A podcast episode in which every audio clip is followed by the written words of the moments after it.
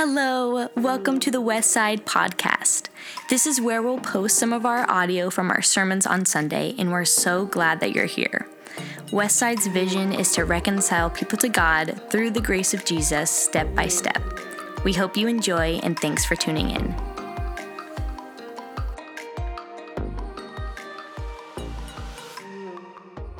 You, if you recall, when I spoke last, we were in part two of a five part series titled Marked. We were reading in the Gospel of Mark, except for one Sunday, we didn't read in the Gospel of Mark because we were in Acts. But, but uh, one thing I wanted to ask you as we get started today have you noticed um, that at some point between childhood and adulthood, we lose the ability to express excitement? And enthusiasm and wonder. Now, is that just a Tom issue? Uh, but do you recognize the fact that there is a transition between being a child and being an adult where we lose this ability? We, we had uh, four kids. Well, not had, we have four kids. Two of those four are here today, and, and they said, Don't introduce us, and so I'm not going to, but they're sitting pretty close to the lady in blue. And, um, uh, so we had uh, three sons and a daughter. And so, like when our sons would have their buddies over, it was insane. It was so crazy because they would run to each other and, like, there'd be arms flailing and throwing, you know, tackles and yelling. And then they'd go to the trampoline, then they'd go to the trees, and they were excited about everything all the time, every party. And then when our daughter had her girlfriends over, there was another level of enthusiasm and yelling and kind of a piercing sound that would be, and they would disappear, which was kind of nice, but they would disappear and they would come out and they were like six years old when they went into the makeup parlor. And then when they came out, they were like 18 or it was just the craziest thing, but so much enthusiasm. Well, we don't do that much as we get older, you know, really uh, expressive. We've got the guy thing, you know, like, hey, yeah, up, bro? Mm. Bam, bam. And, uh, you know, it's, it's like it's so lame. Anyhow, we just don't do a good job, I don't think, as we get older about expressing joy and excitement and passion like we did as, as kids. So, we're going to continue with the series titled uh, Marked. And we're looking at encounters people had with Jesus and how their lives were marked because they spent time in his presence or heard the ministry of his words. So, before we read uh, today's text, which is going to be in uh, Mark 9, Mark 10, but before we read that, uh, let me give you just a little bit of context. Jesus and his disciples are kind of cruising, you know, um, sauntering through uh, Galilee, and Jesus you see a little bit of his, not only his divinity, but you see his humanity. He kind of wants to move away from people. Anybody in here ever like, okay, I've had enough people for a little while. You know, I'm an introvert actually. I don't know why God called me to this. I, I have no idea. My wife is an extrovert, and uh, it's, a, it's a marriage made in heaven. But still, the thing is, is that Jesus clearly indicates he's been teaching, he's been walking, ministering, and he just wants to kind of chill for a little bit. And he wants his disciples to go to go with him. And in the midst of that, you know when it's time to rest and it's time to chill, guess who shows up? Kids. Have you ever noticed that? Kids, whether you have them or not, and you guys, this is the first time I've spoken like this since my surgery. So if I go down, uh, somebody who's willing to preach in my. Thank you, son. I appreciate that. so Jesus does his best to kind of pull away, and the children show up. And instead of getting frustrated with the kids, Jesus pulls them in close and he uses them, not, not in a bad way, but he uses them as a point of illustration, an object lesson for his disciples. Now, if you've said yes to Jesus, you are one of his disciples. Amen? Yes. The story is about Jesus' relationship with his immediate disciples, but what he teaches are truths that we need to learn. And I hope that your hearts are. Pr- oh, Laura, thank you so much. I'm supposed to do announcements? When we start doing those at church? All right, we're going to do a little caveat here and shift over to announcements. Somebody remember where I was. All right, here's the thing there's Connect cards and, and uh, flyers. We appreciate your giving. If you don't currently give, please begin and do it faithfully. Because the health and life of the church depends on generous people. Amen? amen. And all the givers said amen. Good job. Um, there's a baseball game coming up. There's tickets for that. I think it's the Emeralds. I'm pretty sure, unless the Volcanoes are down here, which is really a good team from Keizer. But you can buy your tickets out there. Uh, you guys will have a good time at that. We have a family reunion, and so we won't be able to go to the ball game. Uh, Laura, who was just up here, corrected me about the order of service that's not in order. She'll be out there to take your money. Oh, then it says, uh, oh, if you fill out one of those yellow things, you get a mug. Not if you already have a mug. Don't even think about that. But if you're new, you fill out one of those and you go get a mug. Kids, get some mugs. We need mugs. Okay, is that good, Laura? Thanks, kiddo. All righty. Here we go. You know, it's, it's probably a good thing that we have an announcement, uh, an update on the transition because I think I'm starting to fade pretty fast with the old brain here. So it's time to get rid of Tom. Anyhow, so here's where we are Jesus is teaching his disciples, and we are his disciples. So we have to recognize that he's teaching us.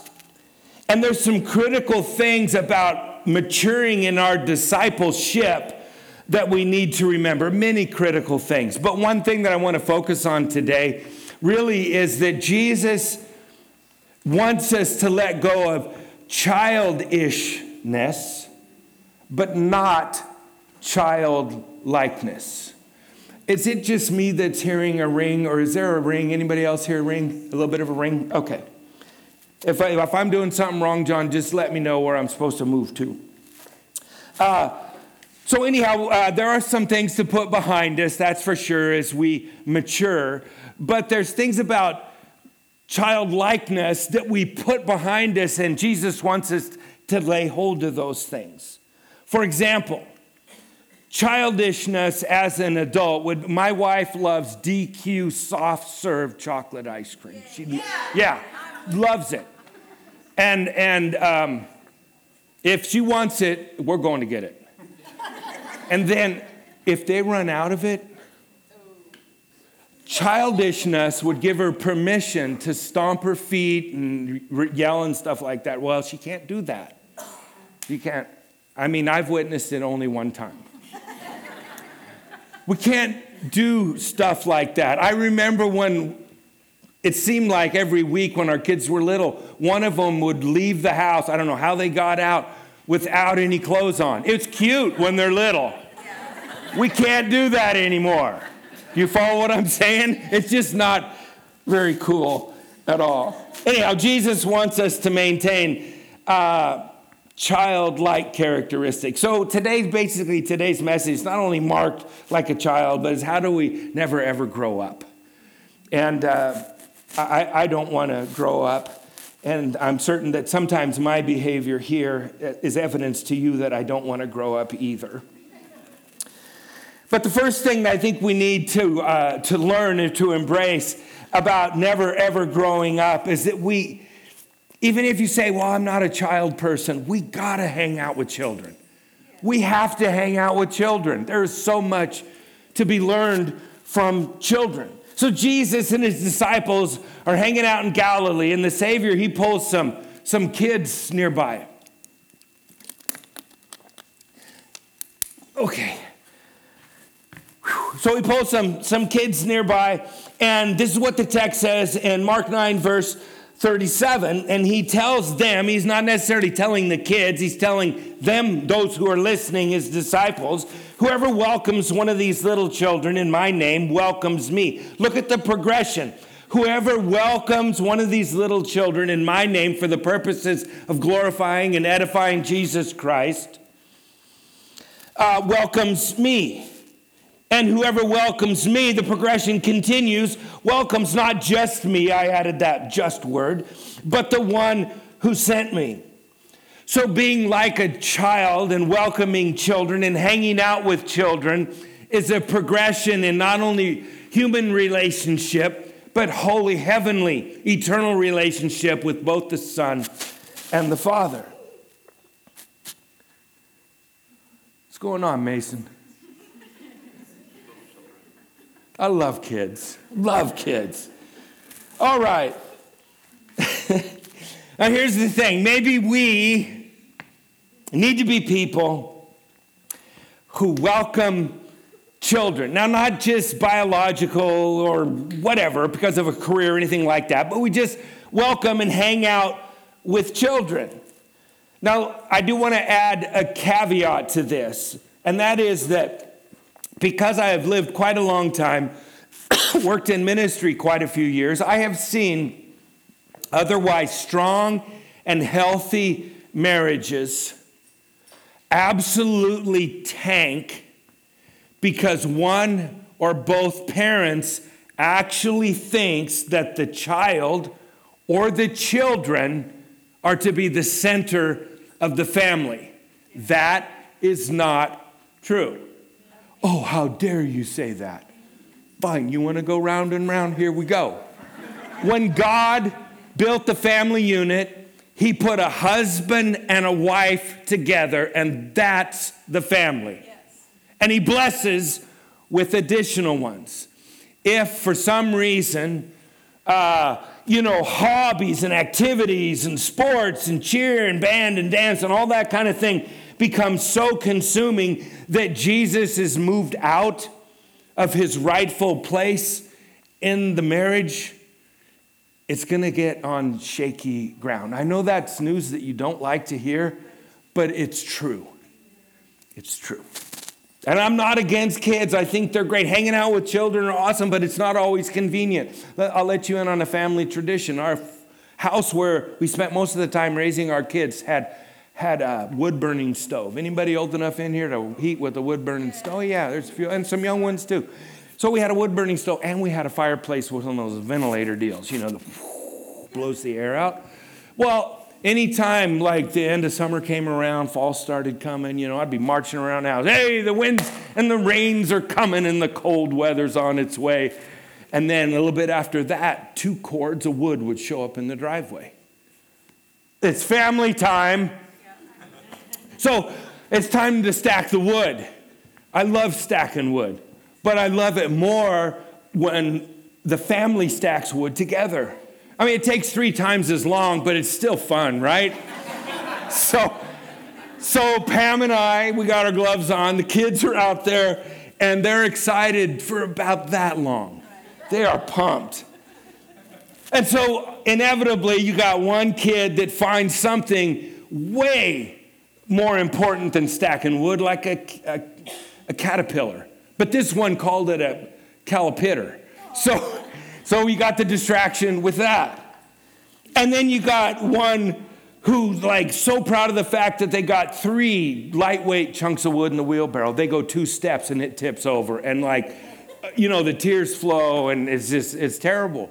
And then you got one kid who is monitoring the amount of work the other kids are doing because it's got to be equitable, you know what I mean?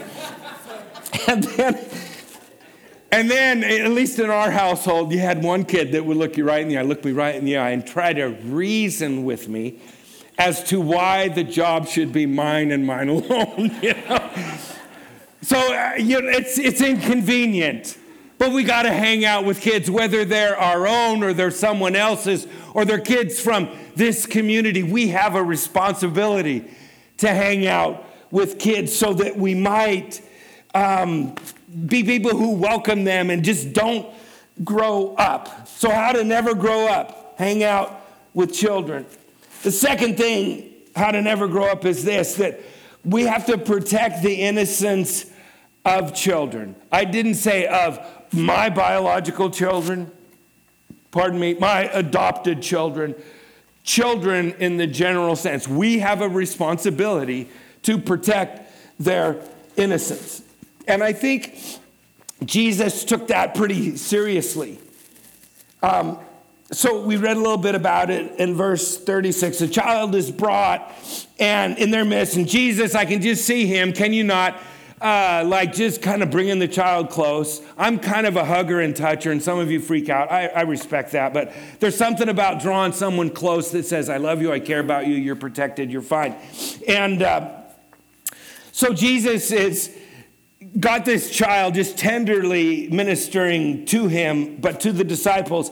And then he speaks these words that seem a little bit incongruent with the context of the setting, because in verse 42 of chapter 9, he says this If anyone causes one of these little ones, those who believe in me, it's presumed, it's stated, these kids know I'm the Savior. It's very clear. If anyone causes one of these little ones, those who believe in me, to stumble, here's the great news. It would be better for them if a large millstone were hung around their neck and they were thrown into the sea. I don't know if you, any of you use this word as you move through life, but there's a word called gnarly. And that's some gnarly language right there. Nobody listening to that was confused about what the Messiah was saying. He was saying, These kids have faith. If you cause them to stumble, Guido over here is going to throw you into harbor. You, you see what I'm saying? It's pretty serious stuff. We have a responsibility, and that's kind of scary for me. And then, even as I think about that, I'm going, oh man, how many times did I do something stupid as a parent? Don't answer that. But so many mistakes. I wish that I was perfect. I wish that well, Pam was, he really was pretty perfect. But, but the thing is, I think like, okay, so they spilled the soda pop. What do I do? I like have a conniption fit. It's not that big a deal. Or they ruin a pair of jeans and I overreact. And the other thing that, that like weighs on my heart the most, because I'm a sinful man who is deeply in love with Jesus and in love with Pam, there, there and my kids, there have been times when I might dishonor Pam over the years we were parenting and somehow teach the kids that that was okay. You follow what I'm saying? That just the sinfulness that can come forth in our lives. Everyone knew what he was talking about. It's, to me, it seems like the Lord is saying, look, just live a life all the time reflective of your love for me and my love for you and what God's word has to say about it. Take sin seriously. A couple of ways that we can protect the innocence of children. And I suppose, even as I submit these to you, you might be, uh, have a preconceived notion oh, he's going to give us a list of things that we do for kids to protect them. That's not what I'm going to do. Because the first thing on the list about protecting the innocence of our kids is actually to keep watch over our own lives. Best thing, one of the best things we can do for our kids is to keep watch over our own lives. Now, uh, I'll be quick to say because it's a lot easier to be honest with you than to try to, uh, like, try to fake you out. I, I am a sinner, saved by grace married to a wonderful woman, have four wonderful children, but I have made plenty of mistakes. And the best way um, to move past that and to see God work not only on my behalf, but the, on behalf of my household is for me to acknowledge my own sin. We have to be willing to do that. We want our kids to own up, don't we? We want our grandkids to own up. We have to be willing to acknowledge that, to ask for forgiveness, I'm going to tell you a story that I have my daughter's permission to tell. Oh, did I? I, I didn't ask. Okay. No, I did. I asked her permission. Okay, so whether you know it or not, working in vocational ministry, you, you, generally speaking, you don't make a lot of bank. Okay, can I just be straight up with you? You don't make a lot of money. There, I got someone who knows. And that's okay. But my daughter wanted ballet lessons. So I went to work for a farmer. I got a second job so she could do ballet. Isn't that noble? It's going to go downhill from here. so I get, I get a job and I think, what a great father. You're the best, you know. one of the one of the nights I take her, I, I don't know what's going on. Um, I I don't I don't understand girls. I don't know what's happening. But I would just call it kind of a meltdown took place on the way uh, to ballet lessons. And, you know, I just didn't, didn't handle it very well. I might have been tired. I don't know. I might have just got off a tractor. I'm not sure what happened. But um, I recall telling her, and when I was telling her this story yesterday, she goes, I don't really remember it. So I'm thinking the grace of God saved her from any scarring. I'm hoping. So she's having a tough go, and I, because I'm just so brilliant and wise, I said, This is not how foxes behave. I haven't even heard you say thank you for getting a second job and paying for your dance lessons. Yes, I said these things out loud to my daughter. And then I bring you to class. There are other things that I could be doing. It was totally unnecessary, but I made my point. So I feel like, you know what? She goes to dance class. There's a window, so I'm looking and I'm watching her dance. She's so graceful and uh, so committed to it. And it's as though I didn't hear an audible voice, but I heard the Lord speak to me. And He said, Aren't you glad I don't talk to you that way? I wish I didn't have these illustrations to share with you. I really do. But I remember uh, the deep conviction of the Holy Spirit, and afterwards, uh, it was like immediate. We got out of the dance studio, and and I just confessed my sin to Anne. I said, "Honey, that is no way for a daddy to talk to his daughter. I was wrong. Um, sorry if I hurt your feelings. Will you please forgive me?" And we prayed together, and we moved on from that. And I think, um, though I'm not certain, I'd like to believe that since we're all a little bit flawed, we are going to make a mistake now and then. But if we confess, if we own up, if we ask for forgiveness, that maybe the wounds won't be quite as deep and they may not last quite as long. This is where you say, I'm fine, Dad. Okay, good. You're so sweet. Ah, gotta love that girl. Okay got through that one without crying. I didn't think that was to happen. Okay, so we keep watch over our own lives. The other thing that we do is keep watch over their lives. Keep watch over their lives. I mean, we're all called to help children connect the dots between wherever they are and the wisdom of God. We're, we all have a responsibility to do, not just regurgitate information necessarily, but to help them move from independence from to greater dependence upon God. Sometimes we succeed at that, sometimes we don't. There comes a time in every human's life where it's their responsibility. So I'm not saying carry the weight or guilt or shame if that doesn't happen. Here's where it's going to get a little dicey. Because nobody likes to get parenting counseling from somebody, some other parent. I mean, I get that.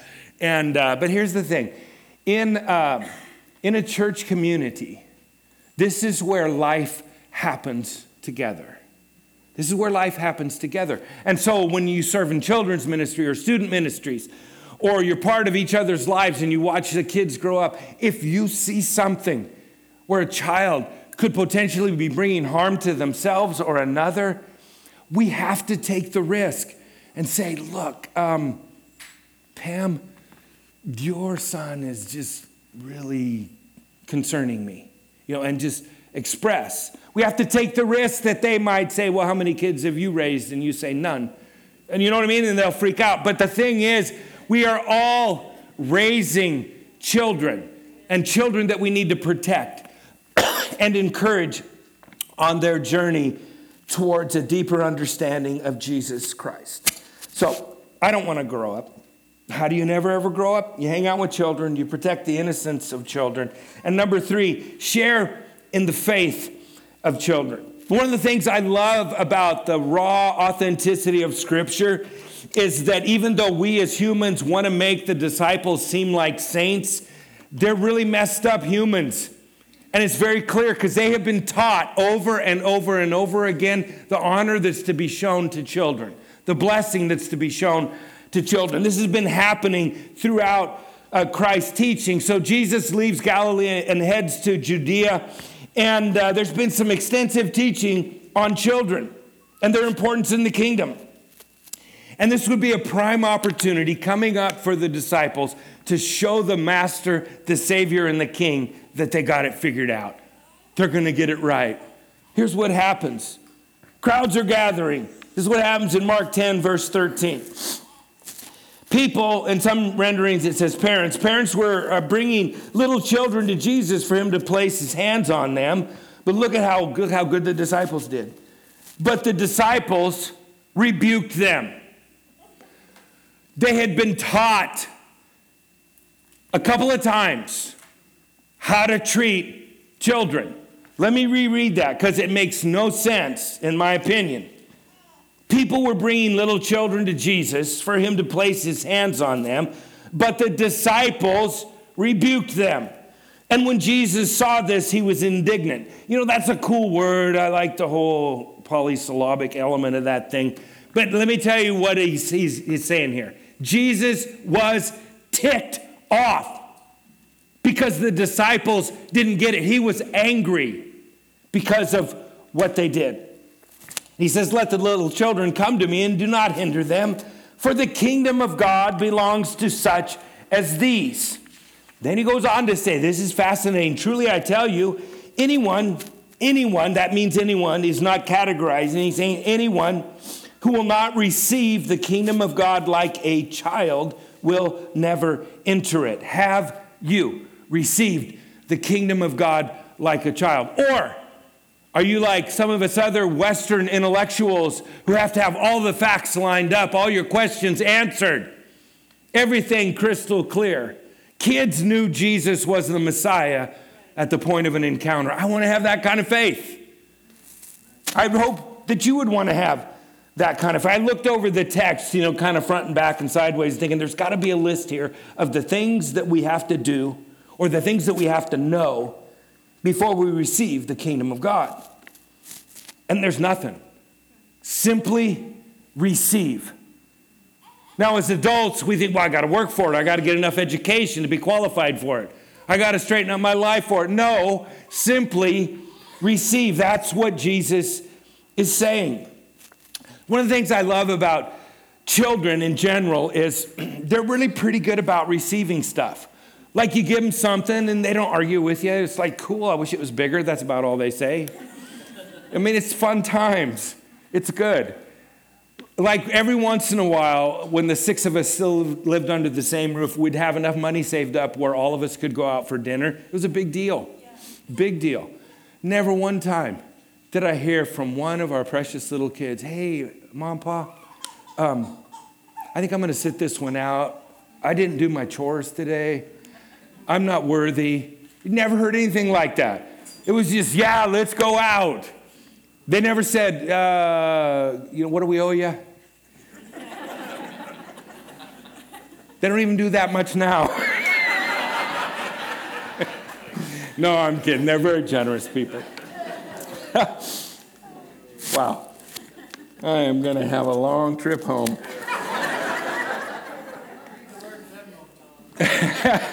Venmo. So, and, and it's, uh, it's a great thing to watch your kids as we raise them. We talk about Jesus, point them to Jesus, they enter a relationship with Jesus, but at some point it becomes their responsibility to, to maintain and to nurture and to make choices about how they're going to live that out.